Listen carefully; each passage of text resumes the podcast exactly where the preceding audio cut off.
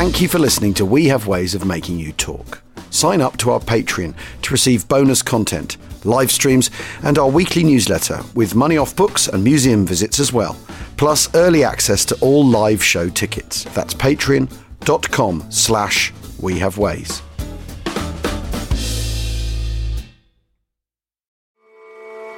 Are you looking for a view of the world that's a bit different? Hi, I'm Jason Palmer, a host of The Weekend Intelligence, a podcast from The Economist. Join us to hear the stories that matter most to our correspondents and editors. Every Saturday, we introduce you to people and ideas that take you outside the ordinary and expand your horizons one episode at a time. Join us and see the world from a new perspective. To listen free until May 31st, search Spotify for The Weekend Intelligence.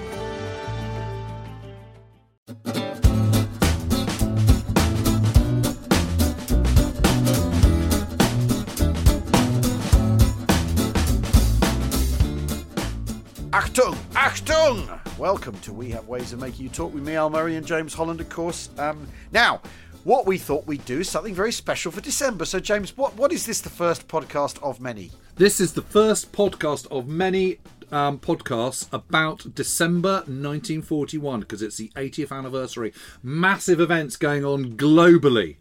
Um, Right, fact, and massive events, massive events that you would say mean that it's, it's the basically the beginning of the end of the Second World War. from my point of view, 100%.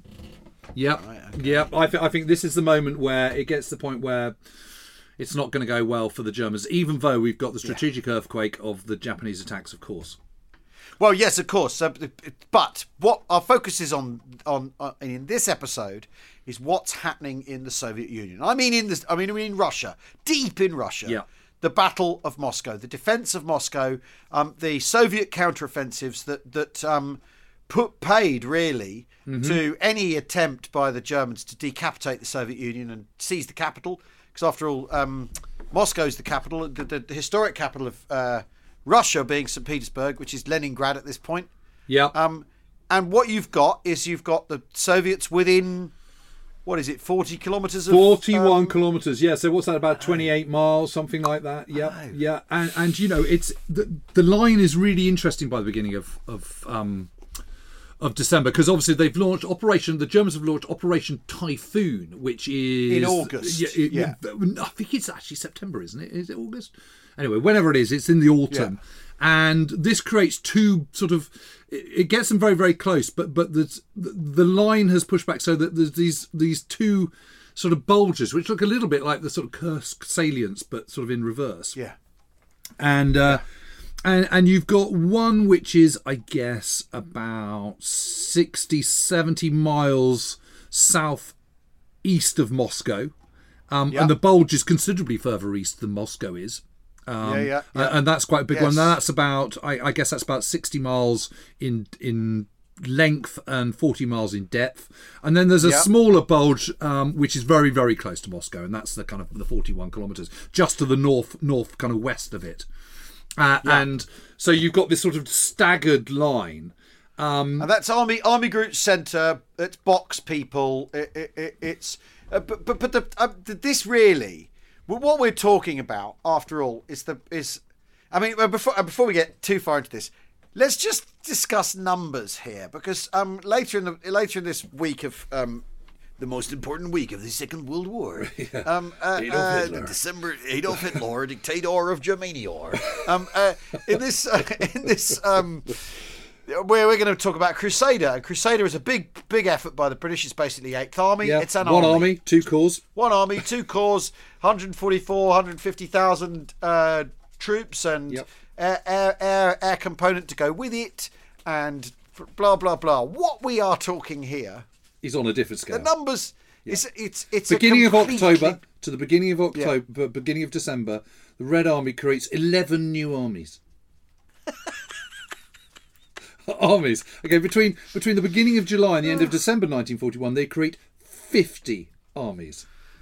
That's almost as many mean- divisions as the British have in the entire Second World War. I mean that that's that's I mean that's absolutely breathtaking, isn't it? Yeah. And uh, uh, and it just shows. I mean, and and you know, by the end of the by the end of this, um, you know, uh, b- battle, the, the the Russians lose something like 500, 600,000 men killed, wounded, missing, captured.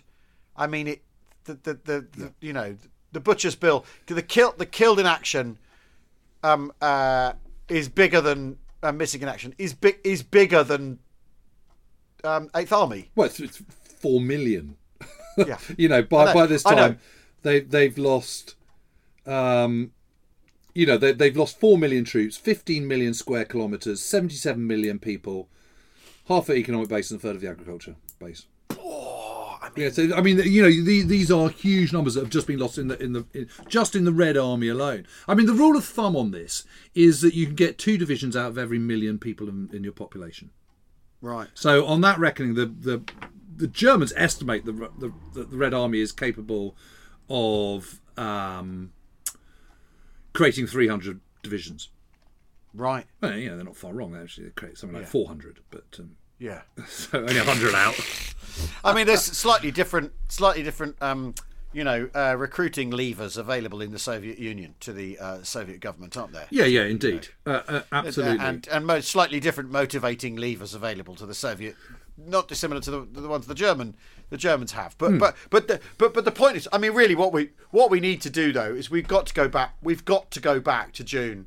1941, haven't Yes. we, really? I think so. Properly. I think We've so. got I to talk about Barbarossa because because Barbarossa, after all, is this is the this is to all intents and purposes, and you know, if you're if you're an intentionalist, if from the intentionalist school of Hit, uh, of Hitler studies, this is the war Hitler's after, isn't it? Yes. This is the war he wants. It's his race. It's his Rassenkrieg. It's his race war Yep. against Judeo-Bolshevism. It's his All chance to c- create Lebensraum. To, this is what it's all about. All about create a German empire and destroy the menace of uh, and, and remove eradicate Jews from from the world And their communism. legacy and communism. Well, which is after all Jewish, Yes. uh, in his worldview and all that. Yep, yep. And, And, of the- also, and also, end forever the problems that Germany has by being in its isolated position in the centre of Europe. yeah, yeah, yeah. you know, yeah, yeah. i.e., not being accessed. If you if you can't access the world oceans, that's not going to happen for you. So therefore, let's get your resources that you would get from having an overseas um, amphibious empire. Let's get them from the massive landmass, um, which stretches all the way to the sort of Urals and beyond. Uh, and, yeah. and they're not And- really interested in what's beyond the Urals. They're interested in up to the kind of Urals. Yeah, and on top of this, there is um, and and you know it's a recurring theme in it, uh, throughout the Second World War is is no one really understanding their opponents at all, having Yes. complete misapprehension of, of their opponents. Th- They very much, the Germans very much, the German view very much is that basically the Soviet Union is a house of cards. All they got to do is kick the door in, um, uh, and they will overthrow them because the Soviets have done very badly in Finland. Yep. Um, and the Germans have done And very, they've had all these well purges where they've got rid of most of their. Yeah, yeah. They've, they've sort of decapitated the military. So Well, you know, yes, I mean, and Finland, Finland is the com- Finland is the confirmation of that. Yes. you look at Finland, you go, you see, he's gutted his army, he's hollowed Yeah. out the officer corps, so they're so they're they don't know what they're doing, they're incompetent, their kit's crap, they can't even beat the Finns, blah blah blah. Yeah. Right, and the Germans have looked at that and thought, right, and then the Germans have also looked at how they've done, how they have done in Poland and in France, and after all, France, the the the, the French army is supposedly the greatest army in in in, in, in Europe in the world. and, and and it's and you know and, and France is is you know it's a major major global industrial power, what we would call in today's parlance a superpower, and and they've they've rolled it over in six weeks. So you know the, Yeah. from the German point of view, it's like how hard can it be? And of course, what Yeah. they've not done is they've not appreciated. Um, the limitations geographically of, of you know they've they've just fought Slavs, Untermenschen, you know, Yeah. You know it'll be a it'll be a cakewalk um, and they haven't realized that the front that they're they're intending to attack is is 10 times the size of the front on which they're attacking when they go into the, the Low Countries and France in May 1940. And the, and the problem we have is, is that the whole point about the way the German German army operates is it moves moves with incredible speed um, a- and high maneuverability. That's its USP. It's its ability to move move faster and quicker and outmaneuver the enemy. But the problem is, Klotzen nicht, nicht kleben, I believe, is the uh, nicht kleckern rather. oh, yes, or, or nicht kleckern. Yes, exactly. Which is uh, which is a Guderian line um, that he uses when he's Yeah. about to go over the over the canal beyond the Meuse. Um, but but another right. word for it is Bewegungskrieg. That's you know that is the kind of the, the, the German way of war. And the problem is, is uh, the, the the very infrastructure that aided them in France, all the petrol stations, road network, and all the rest of it, Yeah. um, which meant that when they were short of fuel, they could sort of put in their Panzer three and go, you know, fill her up Jean Pierre. You, you can't you can't do that in Soviet Union because it doesn't exist. Uh, And and and what they start doing is they start dissipating their force. So they start off in this concentrated thrust, but as they get further into, you know, they sweep the rest of Poland, they get into the Ukraine, that's all fine. But then suddenly they kind of start, you know, do, do we move up into the Baltic states? Do we kind of move south into the Ukraine and the and the Crimea? Do we go for Moscow? What do we do? And suddenly you're sort of starting, just starting to fan out. And of course, the problem is, Yeah. is, is that the distances are so vast that they're having to use railway, which they would use in Europe anyway. Um, and, Yeah. and the loading gauge in, in the Soviet Union is different to that in Europe. So they're having to replace the rail tracks as they're advancing. And of course, Yeah, you know, yeah, that, that is not conducive to kind of uh, uh, um, huge speed. And, and the problem they've got is that, that the culmination point that they've reckoned is going to be 500 miles. And the culmination point, of course, is the point by which you can no longer operate in the way that you want to operate because your lines of communication are just too long. 500, 500 miles is is absolutely way too much. I mean, they, they, they- Yeah. they're wrong about that. 350 is more like it, 250 is more realistic. And Yeah. although they have these sweeping victories, I mean, unbelievable victories, you know, where they're capturing millions of troops Well, in very quick Well- order, that actually works against them because suddenly they've got to manage all these troops and all these prisoners, which is sort of clogging up. And of course, when you're when you're encircling entire armies, you're not completely encircling them and destroying them. There's still remnants who are there hanging behind to kind of then harry your your own lines your lines of communication and be a pain in the ass, which is what Stalin orders them to do. Uh, and very quickly, Stalin, although he's been a, a bit this very weird, rare moment where he's like a rabbit caught in headlights, yeah. he quickly recovers and orders all the removal of industry to, to the Urals, which is 400 miles further east from Moscow. And that is done with spectacular efficiency. I mean, it's Yeah. just incredible how quickly that happens. And so no, there is nothing nothing other than complete and total victory will do. And it's not a complete and total victory. But part of what's happening, but the first phase of um, uh, Barbarossa, part of what's happening is the Germans. The Germans are worldview is being proved right, isn't it? Yes. The, sol- the, the the Red Army is inferior. It is badly led. Yep. It um quite clearly the Soviet Union is about to collapse in on itself because after all it's corrupt and Judeo-Bolshevik and all that sort of thing. Yeah, and, uh, and, And- it's self-evident. Uh, it's self-evident I- exactly and so they believe their own they basically believe their own hype and their ideologic their ideological justification for the war is being proved right by the events of June and July um not 1941 and the Germans are giddy on this success and don't have the nous to go actually you know what? 3 months into this what we need to do is stop tidy our lines up get our breath back and wait for winter to pass. And once winter's passed we will we can start again in the spring or Yeah, whatever. That would have been much they- more sensible.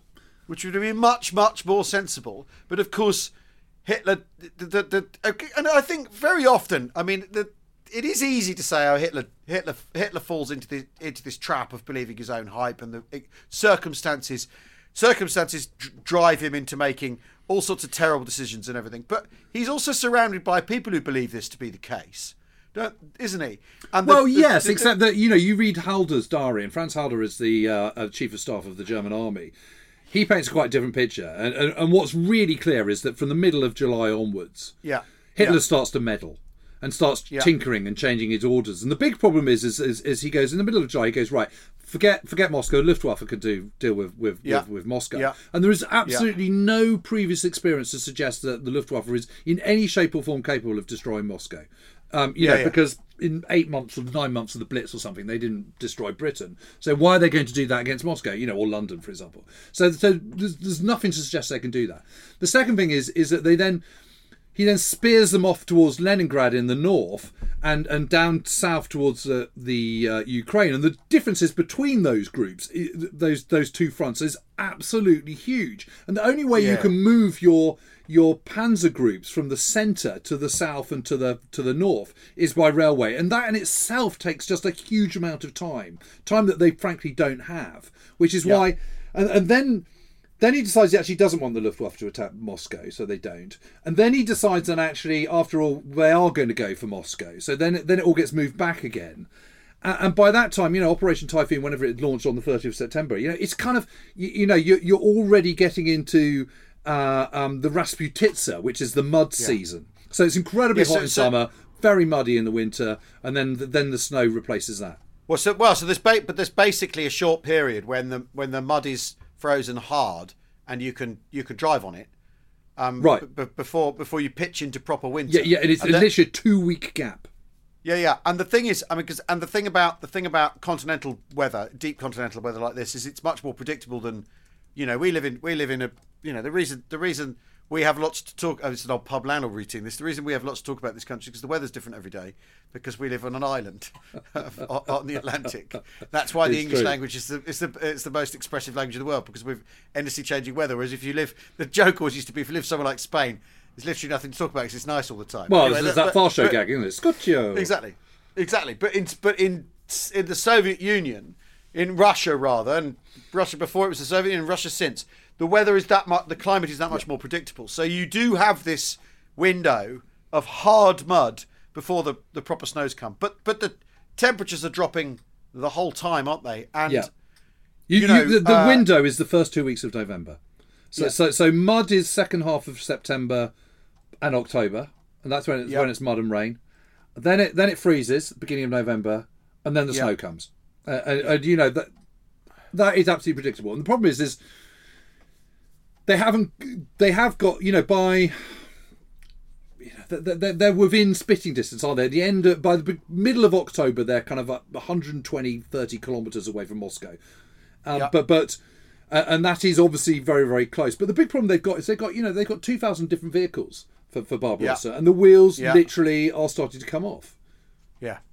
You know, yeah. you know, I, I- got this guy Gu- Gunter Sack that Yes, I, culmination, culmination points aside. You, you, know, an army with standardised kit would be having problems right now. yeah, but they don't have standardised kit. And they don't. Uh, you know, Gunter Sack is this diary that I've got, and you know, he's in a in a light anti-aircraft unit, and you know, first of all, it, you know, he loses a wheel on his truck. Then he then he lose, gets a puncture on the trailer that has the has the that has the gun. Then they have then then eventually the engine seizes, and all this is Yeah. by the end of before the end of July. Yeah. And, and you know you exacerbate this. So by the beginning of December, they've only got thirty percent of the vehicles that they had when they started on twenty second of June, and it's Yeah. snowing. Um, a- and on top of that, you know, the Germans in this time, despite their sweeping victories, despite the millions of men they captured, and you know, they have lost 162,314 dead, Yeah. 363,082 wounded, and 31,191 missing, which you know is about 780,000 men, and that is absolutely the cream of Germany in terms of their young men, and. they They've already run out of manpower. They're already running short Well, of it, manpower. but, but it but it also shows that you know for all of Blitzkrieg sort of dazzle and dash and everything, it's really costly.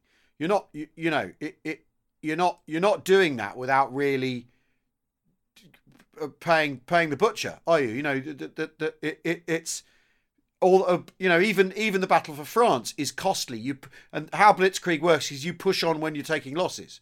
You push on, you push on, you push on, you push on, and so yeah, I mean it's you, you, you you have these two battles at Vyazma and Bryansk, and then and then the Soviets go kind of into absolute oh shit mode, don't they? And start digging enormous, enormous um, uh, uh, tank traps and the, civ- the civilian unrest, which Yep. is the uh, other interesting thing. Not that not that you'd ever know that from the photographs, you know, the propaganda pictures. You know, um, the civilian unrest. There's um, there's Stalin having his wobble. Yeah, it's it's, it's the so- Soviet equi- equivalent of the British flap in in the summer of 1942. You know, they start burning documents and stuff, don't they? Um, uh, um, but but the interesting thing is how quickly they recover from that. Yeah, yeah. Ah, It's a dramatic moment for sure, um, uh, and that that that that that that the Soviets get through this is down to the fact that they have actually gigantic reserves at their disposal. Well, these 50 armies that are being, you know, 11 between the beginning, 11, 11 armies, and also all those crack troops coming from the Far East. That's the, that's the key thing. So you've got doughty Soviet civilians digging great big tank ditches. Yes. But actually, there are public order problems. Um, who knows what anyone who, who lives in the Kremlin's thinking, what Molotov's thinking? Who knows what those people are thinking? What- And we'll ne- and we'll never know. But um, Yeah.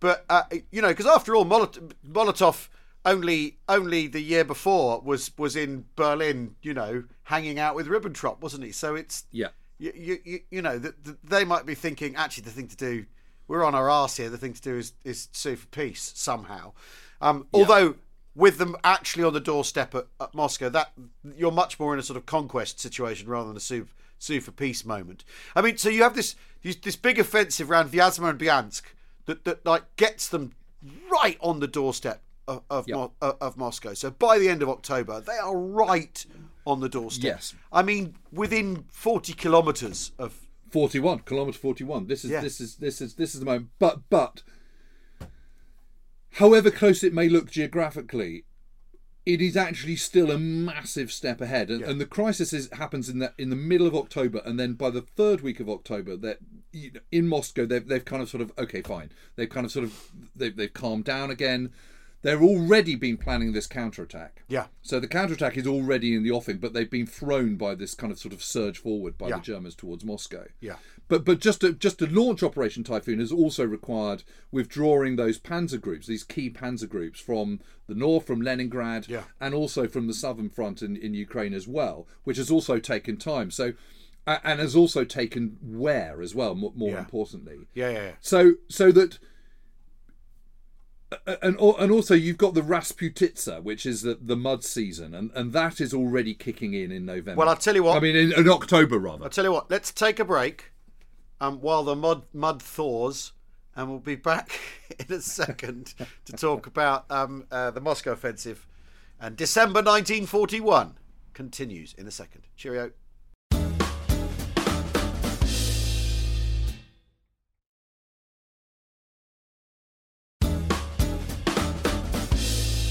Welcome back to We Have Ways of Making You Talk uh, with me, Al Murray, and James Holland. And we are talking, well, it's our December week, December 1941 week. The most important, we're going to brand it the most important week of the war. Let's top trumpet, most important week of the war. Let's do that.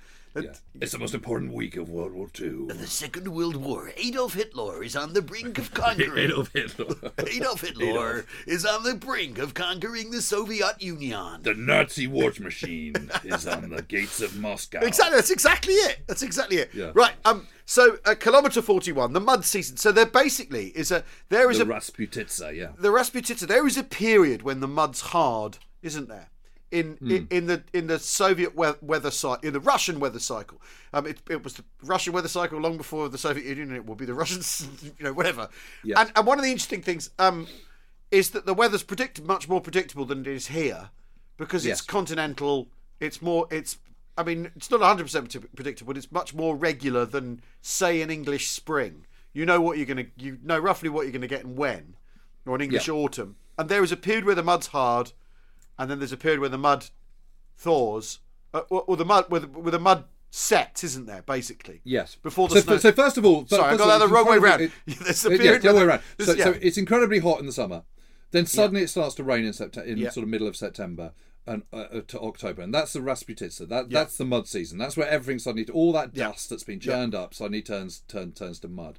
Then there is the big freeze, which happens in sort of you know by the middle of middle of November. It's starting Yeah. to snow and it's starting to freeze. And by the by the last week of November, temperatures have fallen and it's frozen. Yeah. And, and that's when Fritz Todt arrives, and he is the armaments minister, and he is given a tour of the front, and he is absolutely appalled by what he sees. Yeah. Because tank turrets can't move. Yeah. Um, oil is jamming. Um, tanks just can't move at all. It's it's sort of minus fifteen. Yeah. Um, and it's only going to get worse. Yeah. And Fritz Todt has a very, very frank relationship with Hitler. He's one of the few people who can actually tell him um, what he wants to um, uh, what he wants to wants to say.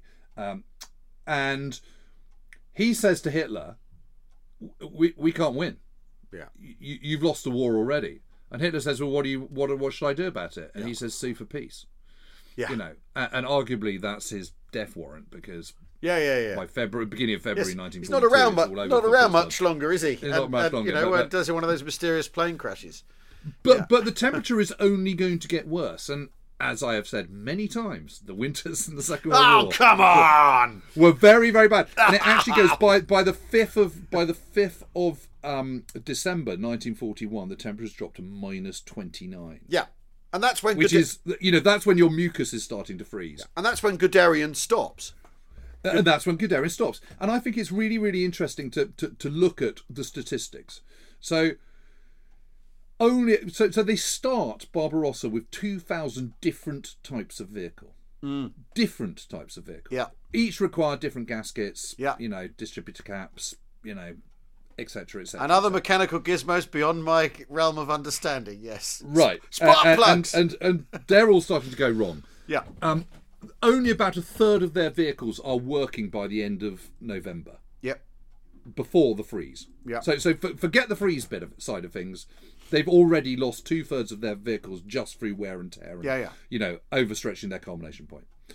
Since the 22nd of June, the Germans have lost 162,314 dead, Yeah. 563,082 wounded, and 31,191 missing.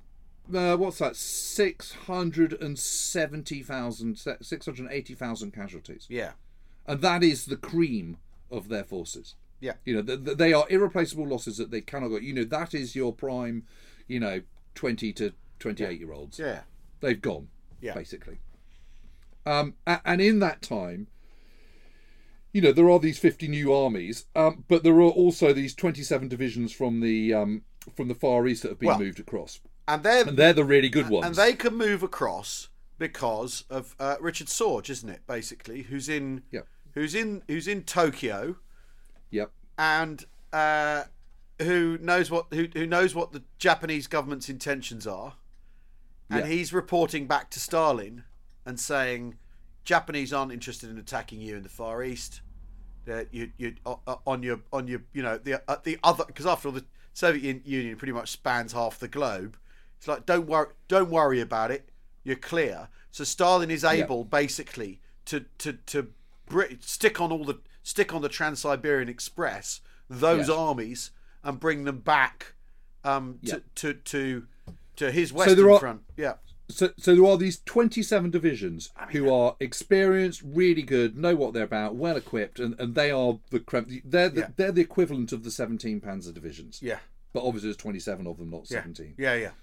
Uh, um, and there's also the creation of the of, of the first of the shock armies. Shock armies become kind of quite a feature. There's guards Yeah. armies and then Yeah. the shock armies. Yeah. The shock armies are originally um, a concept that's that's that comes to the fore is part of the kind of early deep battle plans by Marshal Tukhachevsky, who's purged Yeah. later on and, and executed. But he's this military genius.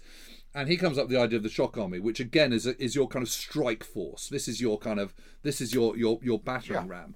And by 19, late 1941, the concept of the of the shock army is is still there, but it, it's kind of it's it's taken on a new meaning, which is yes, it is the battering ram, but it is also the one where unprecedented casualties are expected to be taken in the pursuit of this attack, uh, and and they're also.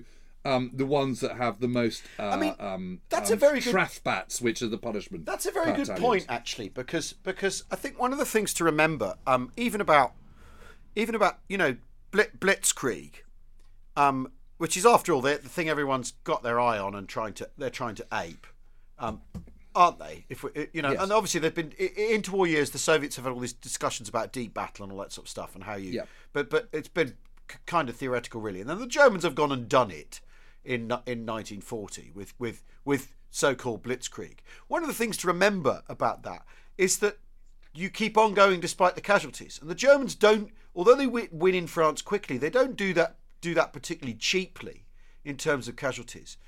And actually, for this sort of style of hard punch battle to work, you have to be prepared to take casualties. And I know the Soviets are characterized as having this sort of, you know, um, who cares attitude to, to the butcher's bill. But the Germans only succeed in France because actually they don't they don't care particularly. You know, the, the, the cost of the, the cost of the Wehrmacht in 1940 is, is is high. They're prepared to take Yeah, it's like about fifty thousand casualties they suffered. Yeah, they're they, the- in- they're, in- yeah, well, killed, uh, isn't it? And and and and then wounded. Uh, They're, they're, prepared to basically they're prepared to lose people, and that's what you know in a way in a way that the Allies kind of first bit of the war really aren't, and and then later Yeah. on in the war really aren't because they're not totalitarian states. No. They, they, they answer to their populations and all that sort of stuff. So the Soviets, the so, I think it, I think it's always worth because people tend to say, oh, the Soviets, you know, have this profligate attitude to their own manpower. So do the Germans, actually.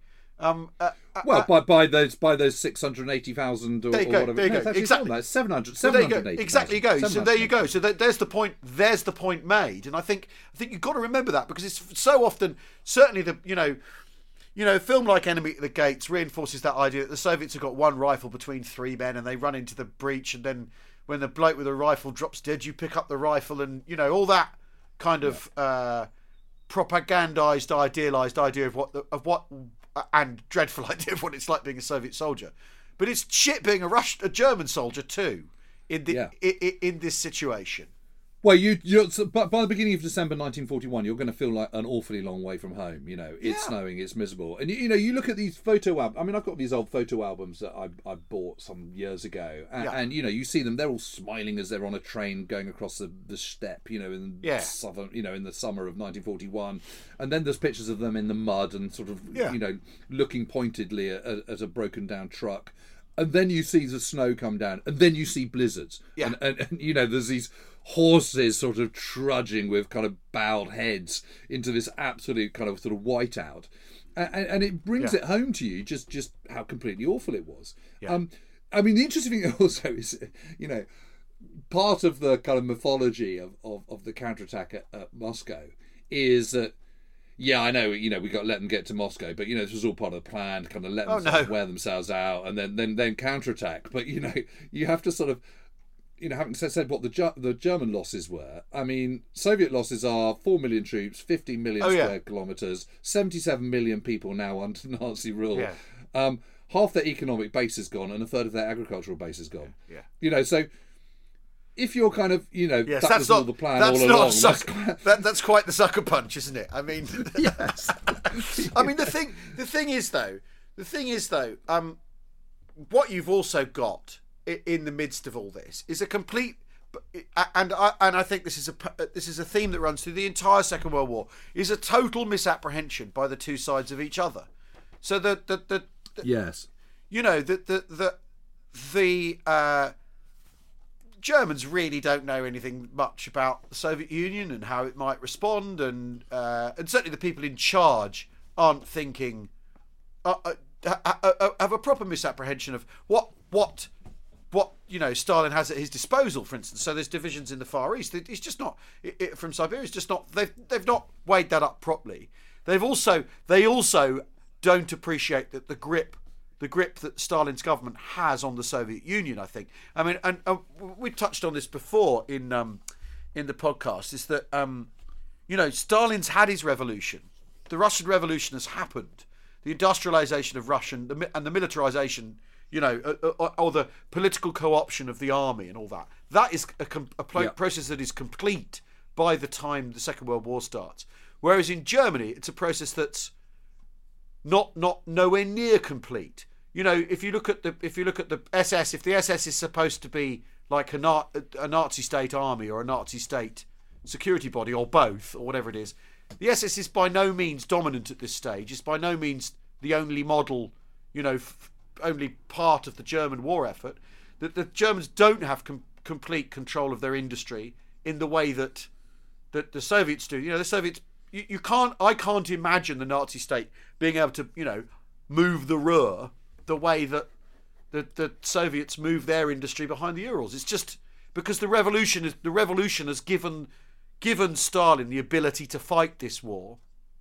In the same way, I think in the end it's the reason that the, the Nazis because because their revolution is always sort of jammed tomorrow, and uh, a, a lot of talk of after the war we'll do this, and after the war, once we've fought the war, think you know things will, we'll finish off what we're trying to Yeah. do, and they're using yeah. and also they're using the war as their propellant for the revolution. You know, Stalin's done it all. It's it's it's in place. The Marxist Yeah. Leninist revolution, Soviet revolution. So, and that's why he's able to you know sustain this I know, I, I- and it's not it's not that it's the Soviets falling back to trap the Germans it's that that's absurd but that's how he's able to sustain these losses you just mentioned. You know that that, that they're Yeah. able to soak it up.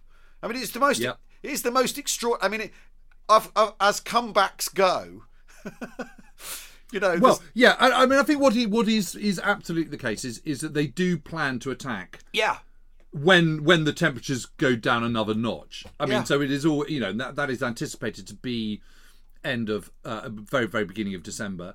Uh, And they also do plan to attack once they've amassed, you know, sufficient troops. And you know, it is very, very impressive. You know, they've got, you know, Zhukov has been brought into, you know, from from the Far East to kind of t- t- take control. You know, he's got 1.25 million men. He's got 7,600 artillery pieces and nearly a thousand tanks, including you know a whole load of Matildas and Valentines, of course. Yeah. uh, of which make up 30 percent of his, his best tank force. best tank. but Second also World War, Matilda. Too. Yeah. uh, yeah. yeah. best tank ever.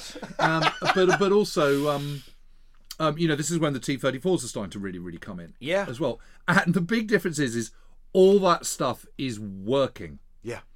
A- And on the sixth, so so they launched in the early dawn of the fifth of December. Yeah. that is when the attack launched, and that is on the southern wedge, on on what is the Soviet kind of western And, front. and, and to, to remind people, that's the day Guderian decides we're finished. We've got to stop.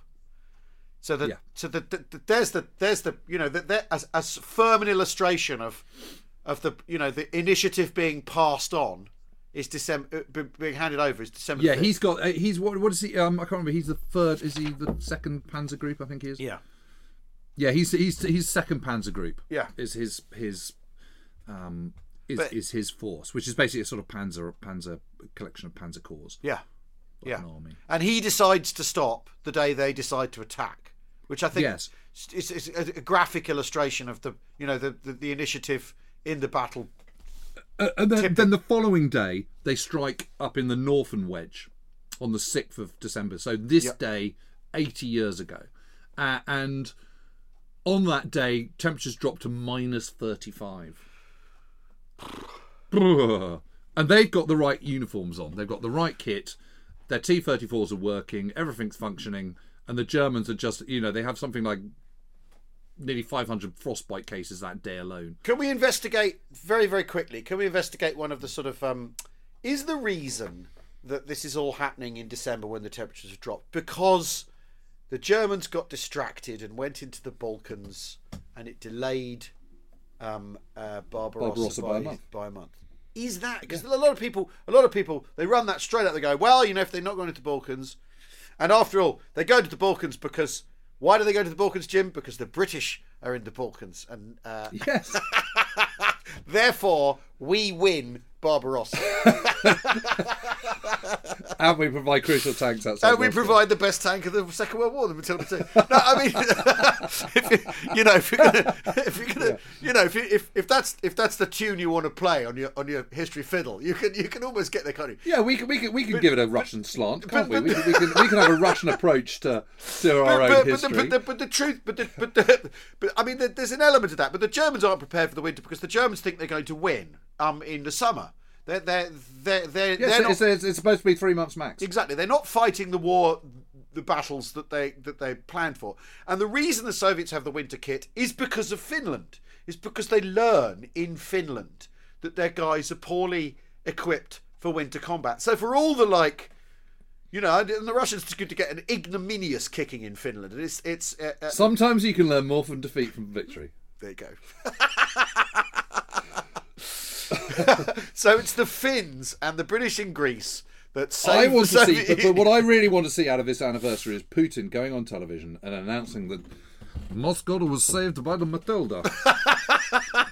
the Matilda. II, the most important tank of the Second World War. I, I- you know, uh, it's uh, uh, I've just I've picked a hill and I'm going to die on it. Uh, but but the, yeah, But- so but- well, it's interesting though because this is the Soviets. This is the Soviets' preferred means of um of uh, you know they do this at Stalingrad as well, don't they? Famously, They do. They, they, they, they, attack either side of where the Germans are, uh, uh, you know, invested, or where the main German effort is, and then they encircle it and they and they destroy it. And um, you know, it's all pretty, it's all pretty, not straightforward, isn't it? What they're trying to do, isn't it?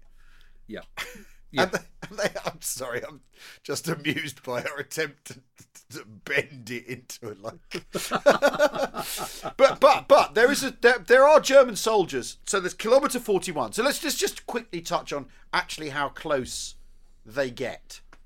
Yeah, there, there is there is um there is a BMW you know RM75 that gets gets within the city limits. Yeah. Um, Gets to a railway railway station or something, doesn't he? Yeah, yeah, something like that, and then and then turns around and goes goes back again. But but basically, it's kilometer forty one, so that's 30, 28 miles, isn't it? Something like that. you know, so so it's, it's it's pretty close, you know, and and twenty eight miles obviously is a pinprick when when you're talking about the scale of of the Soviet Union. Yeah. So they do get really, really close. But equally, it, it passes very quickly because the, the Germans are just totally incapable of confronting this huge surge of, Yeah. You know, obliterating typhoon of men, Yeah. guns, shells, tanks, Yeah. all hurtling towards them in the kind of sort of freezing temperatures. Yeah. Um, and, and, you know, it's just the Germans, you know, their USP is their speed of maneuverability. Yeah. You know, and, and their speed of operations and their snap decision making and all those sort of things. And the moment they sort of grind to a halt, they're not quite so special after all. And then you add into the mix Hitler, who has already been meddling and meddling and meddling. And, and so, therefore, reducing German commanders' ability to make sensible decisions on the ground. Yeah. You know, that is like putting a, you know, tying their legs together and then in response to this crisis at Moscow, only exacerbates the situation by sacking Guderian, who is, you know, the one of the best, if not the best, kind of aggressive panzer commanders that he's got, Yeah. And a whole host of others, uh, and including sacking von Brauchitsch um, and making himself commander in chief of the army.